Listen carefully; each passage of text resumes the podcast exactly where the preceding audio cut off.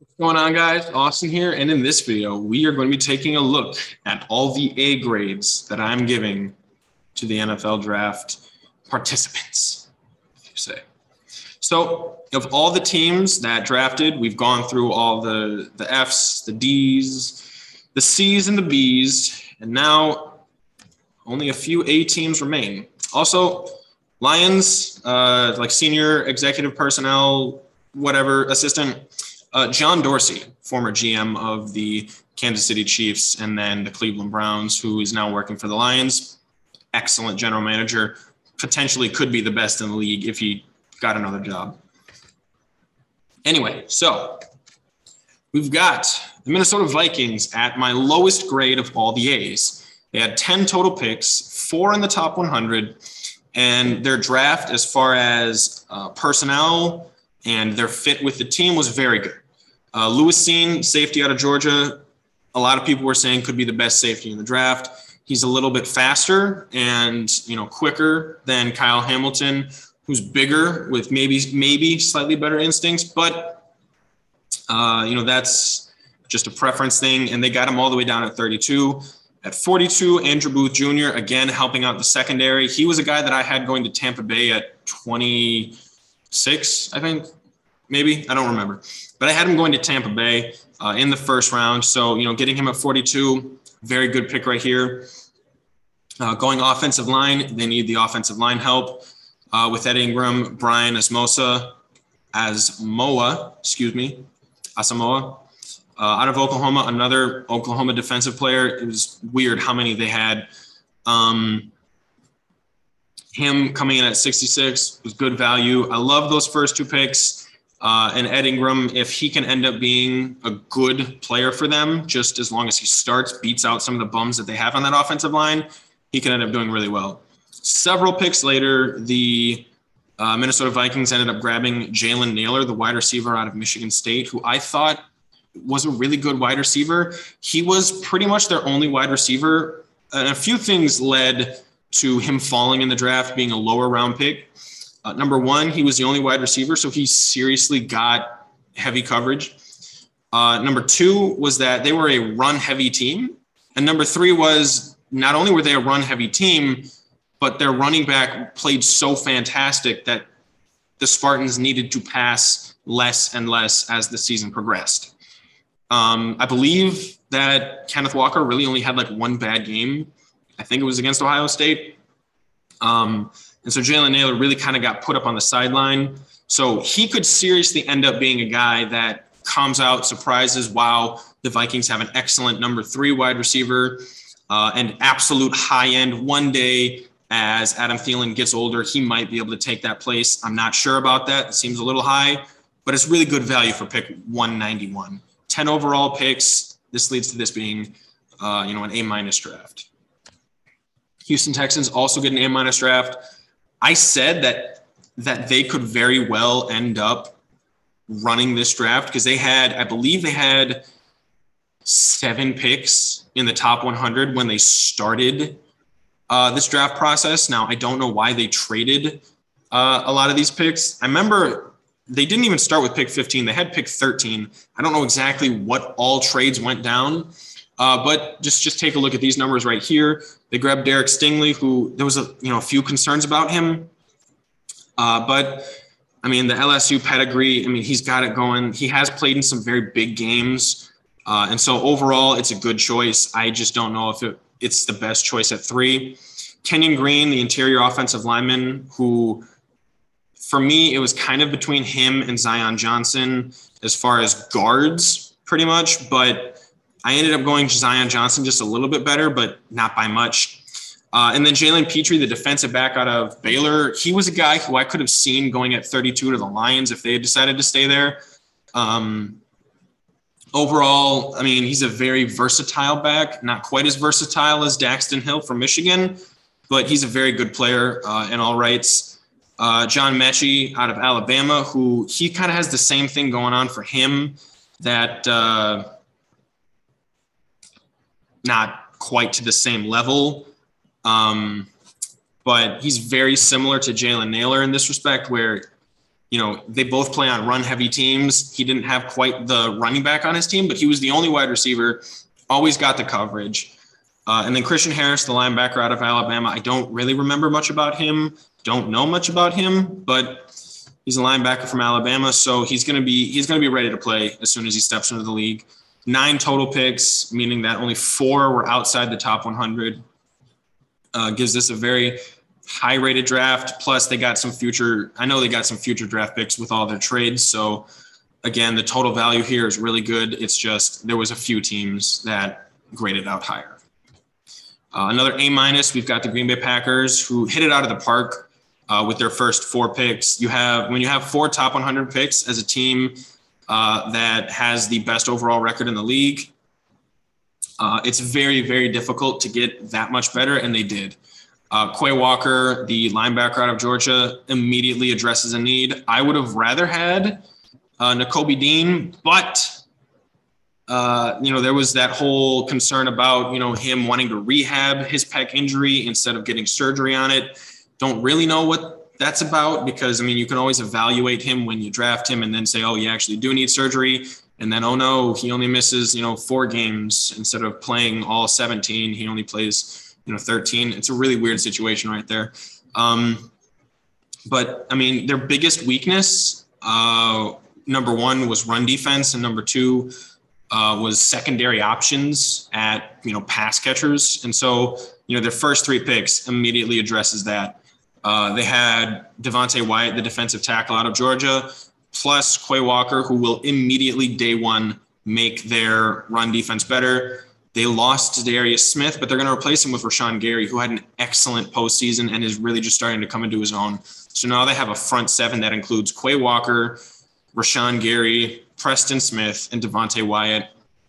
You know, plus any of the starters who they still have. Oh, um, not Blake Martinez. Who's the guy that they still have? I can't even think of his name. The the linebacker that they re-signed, uh, De'Vondre Campbell, excellent tackling linebacker. Him and Quay Walker paired up it's going to be a great, great duo. I wouldn't be surprised if they even tried to go for somewhat of a you know three down lineman and two linebacker set and played a lot of DBs because they have they're pretty they're pretty good at DB. I mean, you know, with with Stokes and Savage and um the best one of them all. Geez, this is getting awful. The more the more of these videos that I do, the more names I'm forgetting. Um, yeah, they have a they have a really great secondary. The Packers defense is going to be surprisingly good. For any of you guys that play fantasy out there, I'm calling it right now. They are going to have a top 10 defense. Like like book it, put it put it on on paper, right? In ink, top 10 defense, Green Bay Packers. They went Christian Watson, the wide receiver from North Dakota State, who he he had all the measurables that you'd want. It's just he played for a smaller school, so you get kind of nervous about it. But that didn't stop quarterbacks like Josh Allen and Carson Wentz from getting drafted incredibly high. So why should it stop wide receivers as long as they are just as athletic and can play the game of football? Uh, Sean Ryan, offensive tackle out of UCLA, one of the best late round offensive tackles. He had an incredibly high, uh, you know, run block win rate, pass pass block win rate. Uh, and then, so four top 100 picks, 11 total picks. They had another great offensive lineman that were drafted. Overall, excellent draft by the Green Bay Packers. It's just the shape and the dynamic of their team moving forward is is absolutely going to change because your your number one wide receiver went from Davante Adams to now it's Christian Watson. And so they're going to have to rely heavily on the run game and Aaron Rodgers is going to have to start distributing the ball the ball more. I mean, he he he distributes touchdowns, but he doesn't he doesn't give a lot of receivers a lot of like 50-50 chances. He doesn't give a lot of receivers a lot of opportunities to make plays. It's just, you know, I'm gonna I'm gonna force the ball to Davante Adams and then if somebody else is open. Um, and so he's to have to change, you know, at the age of, you know, 38 or 39 or however old he is, which is to be incredibly fascinating. Uh, and the Green Bay Packers are incredibly well set up to compete next year. Another A minus, we have the Baltimore Ravens, who overall they very similar to the Green Bay Packers in the regard that they got rid of their number one wide receiver. Now, obviously, Davante Adams is worth, you know, like two Marquise Browns, but when Marquise Brown is your only wide receiver, I mean, the, the Ravens have a worse uh, receiver room than the Packers do now, even without Christian Watson on the Packers. But it's not for it's not for a loss, right? Kyle Hamilton, who a lot of people said there's the best safety in the draft, fell to you at 14. You got incredibly lucky. Tyler Linderbaum, best center in the draft, fell to you at 25. Elite draft pick. David Ojabo, who was probably going to be a top 25 draft pick, fell to you at 45. Obviously, he's got the Achilles, but I mean, injuries aren't what they used to be. Players are coming back. I mean, Cam Akers came back from an injury, an Achilles injury, in five months, for goodness sakes. That's incredible. Travis Jones, the defensive tackle out of UConn, who is just going to add to that defensive line. And then Isaiah Likely, the tight end from Coastal Carolina, was my favorite pick out of tight end. He's got a lot of things going for him. Um, he started out his career at wide receiver. He's got the hands. Uh, some people don't quite believe in his size. I think absolute perfect upside. You know, he could end up being a guy like a Kyle Pitts, where you know he's he's 6'4", 240 pounds, and he's got really good hands. Maybe a little bit slower of a version. Uh, so you know, going a little bit old school. You know, you could go obviously not all time because the longevity factor is a little bit different. But you could play a very similar style to a Jimmy Graham or a Delanie Walker. The Baltimore Ravens had 11 total picks, and their first three picks, they had very good players fall to them. Didn't draft up, didn't didn't trade up to draft these guys. Um, they traded away Marquise Brown and a third for pick 23, um, which, I mean, it is what it is. And they traded pick 23. They traded back, you know, two two spots, and they still got Tyler Linderbaum, which is overall a good pick. It's just, I mean, the, this team is going to be so weird having, you know, their number one target be uh, Mark Andrews, and then you know he'll probably get you know 1,300 yards, and then their next guy might might not get half of that. It's going to be really weird. Um, but I mean, Lamar is going to do what he always does. As long as he stays healthy, they're going to win games. Then my, I believe my only solid A is the Philadelphia Eagles. Now they had five total picks.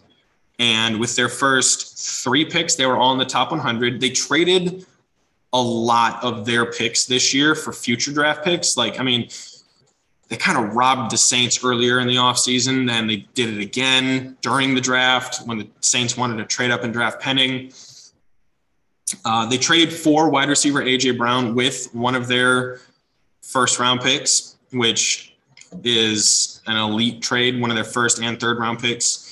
Uh, so at 13, you've got Jordan Davis, who is a six foot six, you know, four five, you know, defensive tackle. As I mean, as long as he stays in a mild amount of good shape, he's going to end up being a serious problem in the NFL.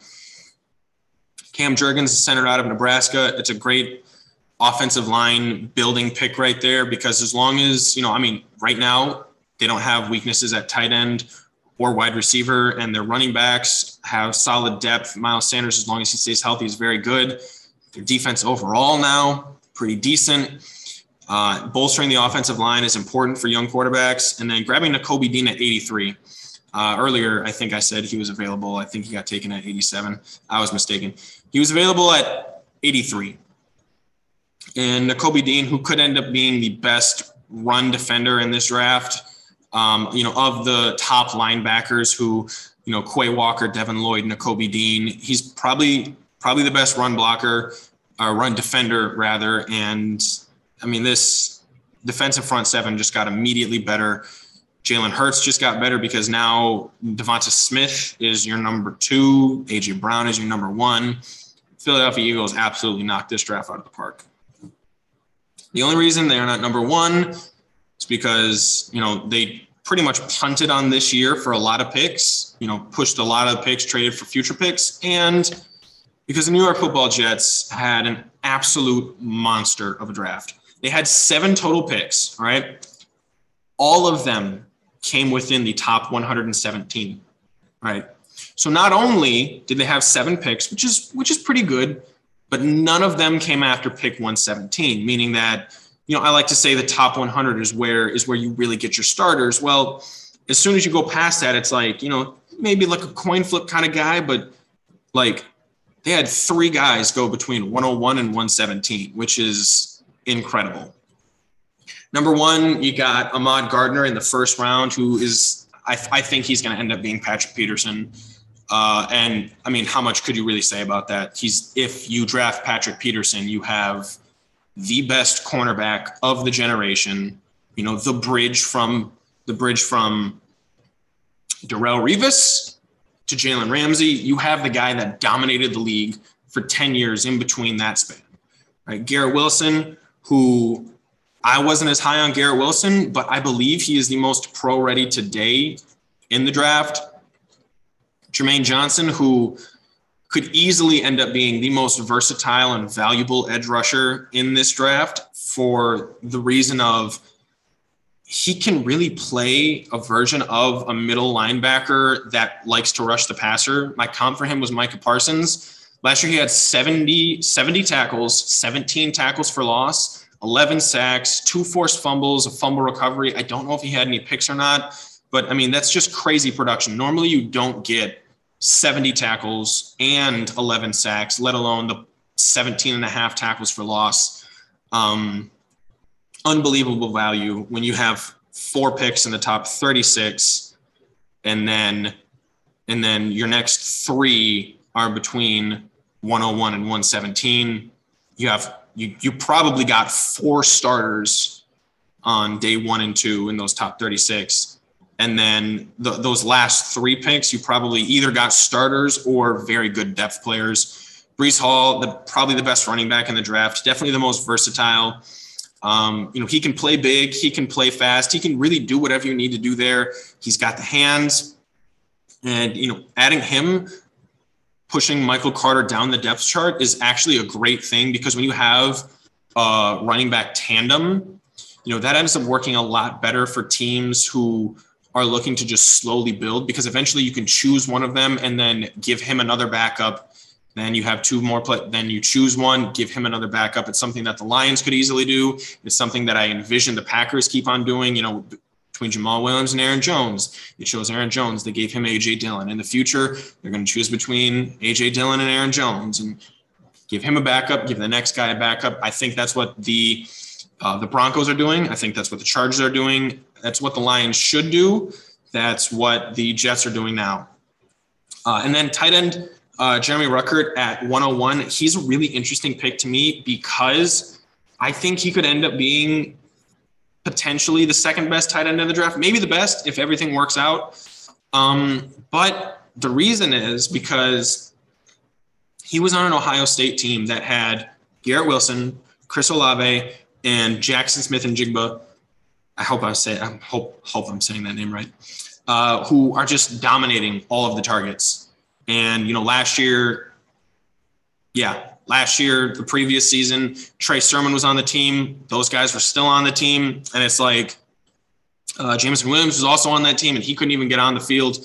So, you know, maybe when Jeremy gets to the league, it's like, oh, hey, by the way, like I'm actually really good. I just never got the targets because those guys were just slightly better. You know, so now you're bringing in guys like a Corey Davis, Elijah Moore, and Garrett Wilson, which all things considered, very good wide receiver room. Jeremy Ruckert and CJ Uzomah, very good tight end room overall. Not elite players, but a very good depth of, of the tight ends. You still have your left tackle, Mekhi Becton, and you have the guy that you drafted uh, the next year, Alijah Vera-Tucker, who is a very good guard. And so this offense looks set up to do great things as long as the development of Zach Wilson continues. I really wasn't high on him. I actually thought that he had the highest bust factor. But what the Jets have done is they have put him in a situation that similar that the Rams put Jared Goff in so many years ago. It's like, hey, uh, you might not be as good as what your stats show, but we're just literally not going to let you fail. Like you, you just have too much here to fail and that can that can easily turn a player from a bust into average. It can turn an average player into a great player. and that will permanently affect their development because the more the more confidence that you build and the more reps that you have of winning football, the more winning football that you can then produce later on. And so I think I think between Garrett Wilson, Breece Hall, Jeremy Ruckert, and the guys that they put on the roster last year, I think they're saving a pick that I really didn't like in Zach Wilson. Their defense is definitely going to take a step up. I think they're on the last year of the CJ Mosley deal, which it is what it is. I mean, he he played like 13 snaps for them over like three years, getting 150 million dollars. But this year, you could definitely see Jermaine Johnson, Ahmad Gardner, and CJ Mosley do very well. You know, all throughout the defense. You still have Quinn Williams on the defensive line at, at tackle, who's really good. Overall, I think the Jets by far had the best draft. The only reason I didn't give them a second plus is because I only had seven picks. If they would have had, you know, like nine, 10 with, you know, a lot of picks in between 36 and 101, this this could end up being the best draft since the 2017 Saints, which is one of the greatest drafts of all time. So there's my synopsis. All overall, all 32 teams. Let me know what you think. Let me know what how you feel about your team. Too high, too low. Who's your favorite pick, and who should I look out for coming up in the future?